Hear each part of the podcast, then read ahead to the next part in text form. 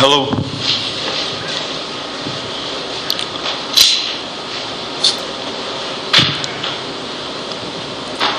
Hitch yesterday said that your third line was the best line for either team. To, to have that, you know, be at least an opinion, to have not just, you know, your top couple lines. How much of an asset is that for you, especially in the playoffs? Well, I mean, it's important, and yet uh, I think on good teams, from night to night, usually it's a different group that picks you up, and that's what you're hoping to have is depth. I thought our our third line was very good uh, last night. I mentioned that earlier.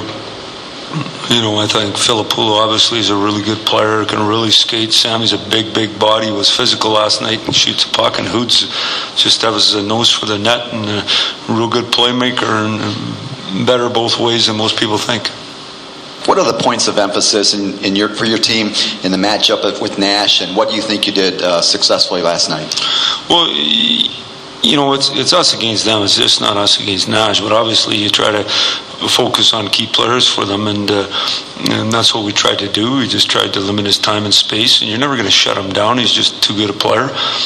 But I think if you limit his touches, now yeah, Nick did a good job on him a couple times when he did get some time.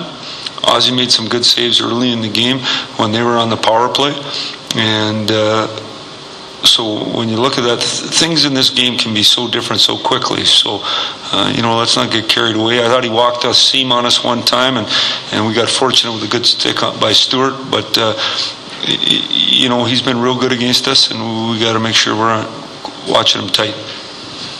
Coach, whether you're favored or not, do you always consider yourself fortunate when you're able to get that first win at home, get your legs under you, get used to the playoff pace? Yeah, you know, this favorite and not favorite and all that to me doesn't mean a whole bunch. There's two teams that are battling and, and both want to play, and, and one of us is going to have to go home. And, you know, and there's always great joy and bitter disappointment. That's just how it is. And there's no team that's ever gone in the playoffs that didn't think they were going to win. That's not the way your mindset works as a coach or as an athlete. So, uh, you know, our focus was to to come out and to play hard. And if we played hard enough, we thought we'd be, have an opportunity.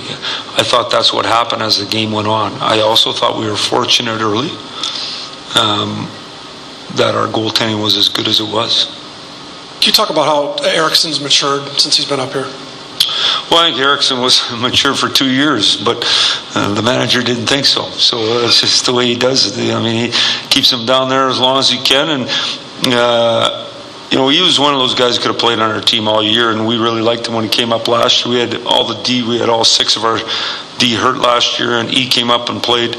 And I remember in Calgary we lost one nothing. We shot in our own net, and E and Lebs matched up all night long against Iggy's line and did a real good job. So to me, I don't think there's a whole lot of surprise here. He is he's not a kid. He's a big body. He's real intelligent. He moves the puck. Can play against anybody. He's going to be a, probably a Red Wing for 15 years or so. So, I mean, we're fortunate to have. Thank you.